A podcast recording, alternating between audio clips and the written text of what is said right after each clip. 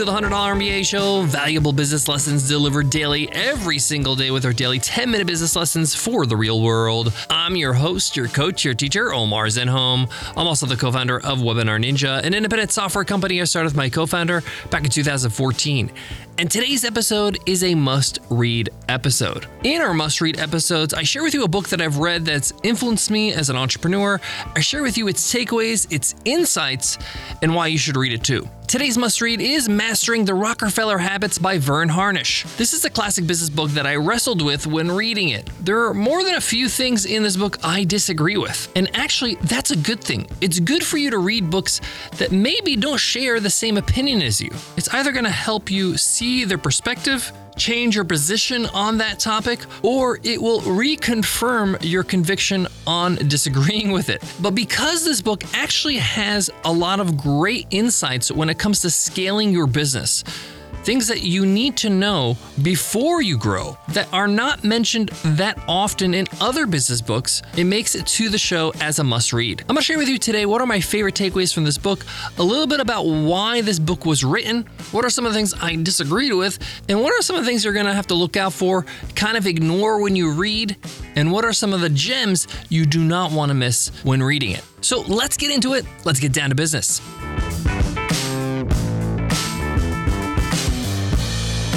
Hey, you love the $100 MBA show because it's short and it's to the point. We get straight to the advice you came for so you can start applying it to your business.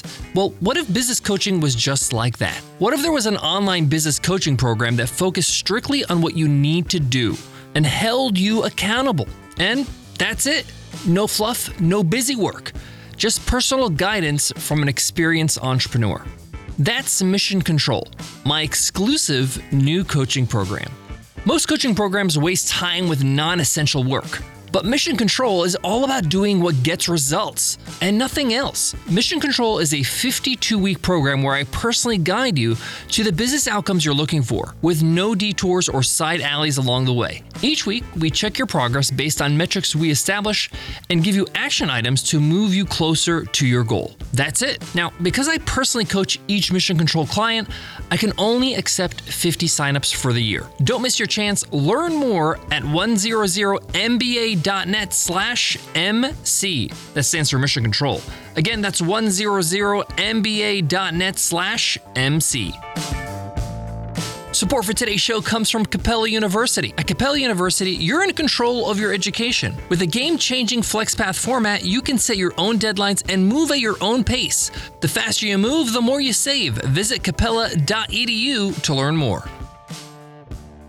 Mastering the Rockefeller Habits is a book all about how to grow your business, how to scale. What are the challenges to look out for? What are the things are, that are going to stop you from growing, and how to overcome those obstacles?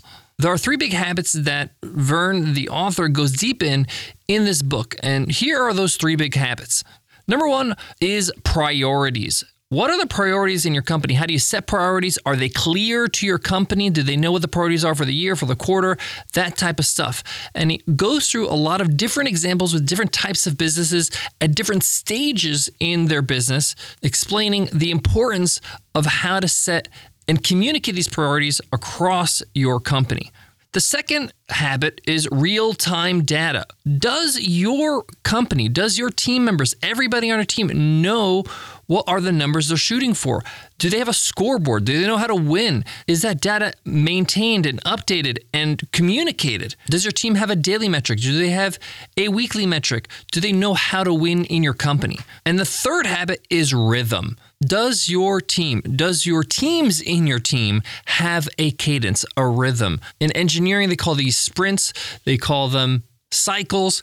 Do they have a sense of rhythm where they know they're getting things done, and they're growing. So, with these three habits, they really talk about the idea of strategy in a business. When you are getting started and you're just getting your first few customers, you're getting traction, this is fine to have, you know, little or no strategy because you're just hustling your way to validate your business. But once your business is starting to make money, is starting to be profitable, you're starting to grow, you now have to have a lot of weight on strategy.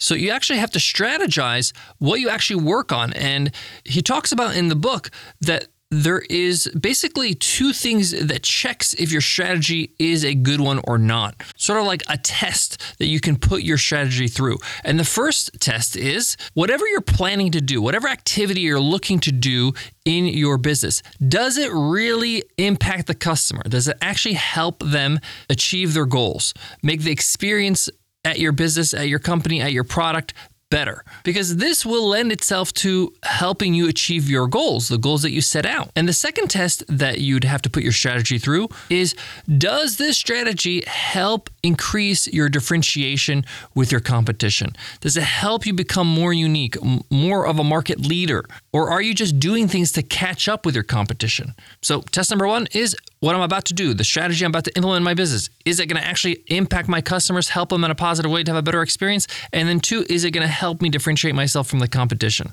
So I want to start today's lesson with those two big takeaways, the three big habits that they talk about in the book, as well as the test to see if your strategy is worth doing or is actually helping your business. And the reason I want to start with that is because this is the bulk of the book and it actually is the best value in the book because it actually explains how other companies have implemented these strategies or implemented these tips in their own business.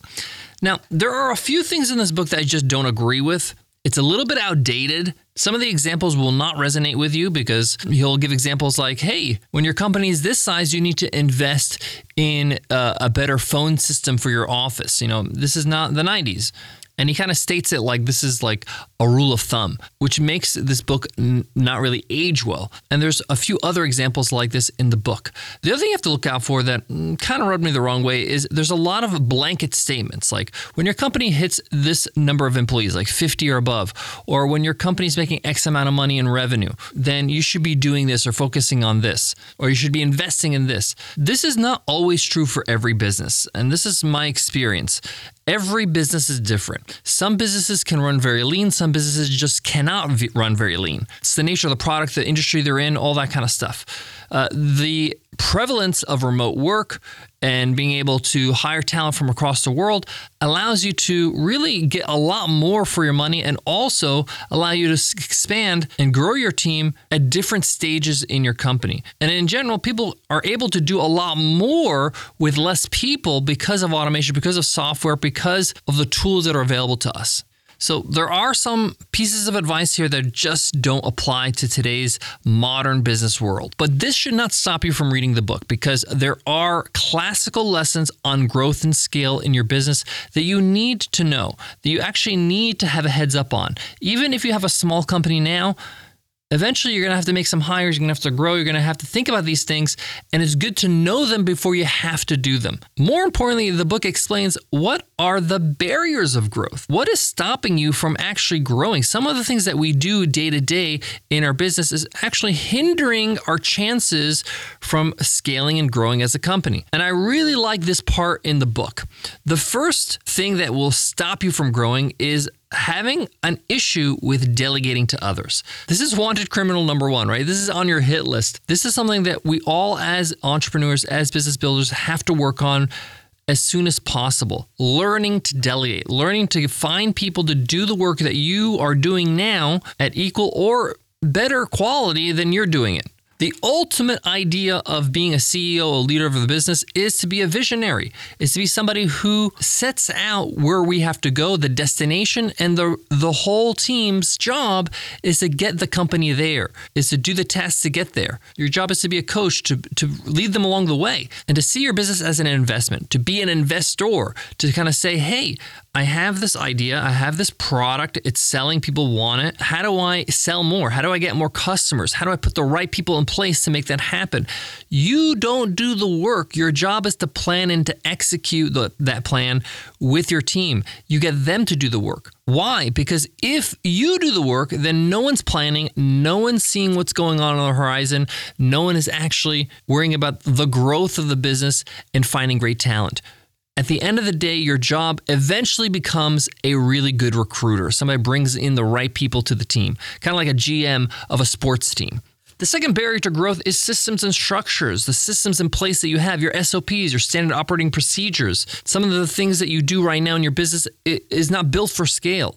If somebody has to ask you a question every time they need to do something, or they need your authority, or they need you to log in for them, or whatever it is, that is a broken system. You need them to be able to know where to find that information, do it for themselves, ask somebody else, not you. You can't be the bottleneck. They need to know who's accountable, who to go to if they have questions. And there's levels to this. In the beginning, it's just the day to day work that they're going to start being autonomous with. But then the management levels need to be also delegated to and also have a system for so that you're not doing evaluations for every team member that you hire. And the last barrier to growth is data driving predictions. You need to be able to predict what's going to happen in your business before it happens. You need to be able to know where to move towards, what to double down on, and you can't do that without information, without data. And you only can manage what you measure. And that's what Peter Drucker says is so true. So you have to have data that's built into your company so that you can measure growth. Very simple example of this in our modern online world is any link you put out there in the world on social media, mention on an interview on a podcast, maybe uh, a link that you put on a sales page, these need to be trackable links. So you know where this person came from and you know where your efforts are actually paying off. You can measure what's working and what's not. Otherwise, the decisions you're making are just all hunches and guesses. You need to use data to drive your decisions and be able to predict where you should invest your time, money, efforts in the future and what your business is going to look like six months, 12 months, 24 months from now, so you can start thinking about expanding, growing, hiring. I got more on today's topic, today's must read episode, Mastering the Rockefeller Habits. But before that, let me share with you some of our favorite tools. We all know the power of an email list and growing our email list, but managing it, automating our emails, making sure they actually get into the inbox, that's where ConvertKit comes in. ConvertKit is an all in one email marketing platform. I've used a lot of different email marketing platforms. And we use ConvertKit for a reason. It just works. It does what you need it to do. It's simple, it's easy, and it keeps improving every single day. Plus, you can start for free go ahead to 100mba.net slash convertkit to get started. We also love WP Engine. We host all our websites on WP Engine, and it's for good reason. It's the best. It's super fast, it's secure, and their support team is out of this world. It's like having your own technicians on call 24 7. Most of the time, when I need something done, and I get on chat, they don't tell me what to do. They just do it for me. Exactly what I want. If you're hosting a website, especially a WordPress website, check out WP Engine. And as a listener of the show, you can get 20% off. Just go to wpeng.in slash MBA and use code WPE20 off. WP Engine, the best way to host your website. One of the things that this book, Mastering the Rockefeller Habits, stresses is one of the things that stops people from growing is uh, knowing how to plan, how to have a strategic plan. And that's why they offer a one page strategic plan. And it starts with something called the planning pyramid and how everything builds upon each other. So you're looking at goals for the next 25 years, but then 10 years, then five years, then three years, then one year, then one quarter, all the way to what is the plan for every day? What is the goal for every day so that we can work backwards and hit our 25 year plan? This is something that you should share with your management team. So, if you have a small team of managers, maybe two or three people that manage different departments, or maybe it's just you and your founder or whatever it is, or maybe it's just you. But the point here is that you have to have this discussion either just by yourself or with other people that are managing other people in your team about your goals, about the strategic plan, so that they can cascade it in their own teams and they can communicate hey, this is what we're working for, this is what we're working towards. And this one pager includes a lot, like making sure everybody's on the same page with their core values, uh, doing a SWOT analysis so you uh, can know what your strengths and weaknesses are, opportunities and threats. Why? What's the purpose of all of this? Targets, brand promises, all kinds of stuff that are going to allow you to start thinking big and planning for the future. My advice is when you do this type of work, this kind of strategic planning for the long term, don't do it when you're under some sort of pressure or it's a crunch time in your business, you're doing a launch or something like that. You need to have a moment where you can step back and not feel rushed. You might want to take a day to do this with your team. and see this as an investment.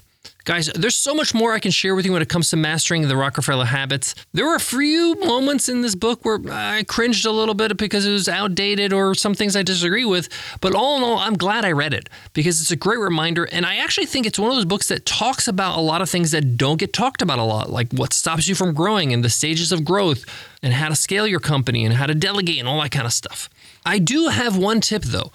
Get this book on Kindle or on paperback. Do not get the Audible version. Don't get the uh, audiobook version. I got it on audiobook and I didn't enjoy it that much. I think uh, personally that the narrator's voice itself is he's fine and he does you know his level best, but it's not a polished audio version. It's not a great production. So pick it up on Kindle or paperback. You're going to enjoy the book a lot more. Thanks so much for listening to the $100 MBA show. If you love what you hear, hit subscribe, hit follow, share it with your friends and family on social. Just send them over to 100mba.net, our website, so they can subscribe and get access over 2,000 business lessons in our archives. Before I go, I want to leave you with this. Sometimes when you're digging for gold, you're to get dirty, right? It's not to be fun. So you're to be things you're not to like. Uh, and that sometimes happens when you read a book that's a classic, that's great in a lot of ways. You don't have to agree with everything. You don't have to love every bit of it. Some pages are going to be boring for you, and that's okay because it's worth it to even just get one golden nugget, and this book has plenty of them. Thanks so much for listening, and I'll check you in tomorrow's episode. I'll see you then. Take care.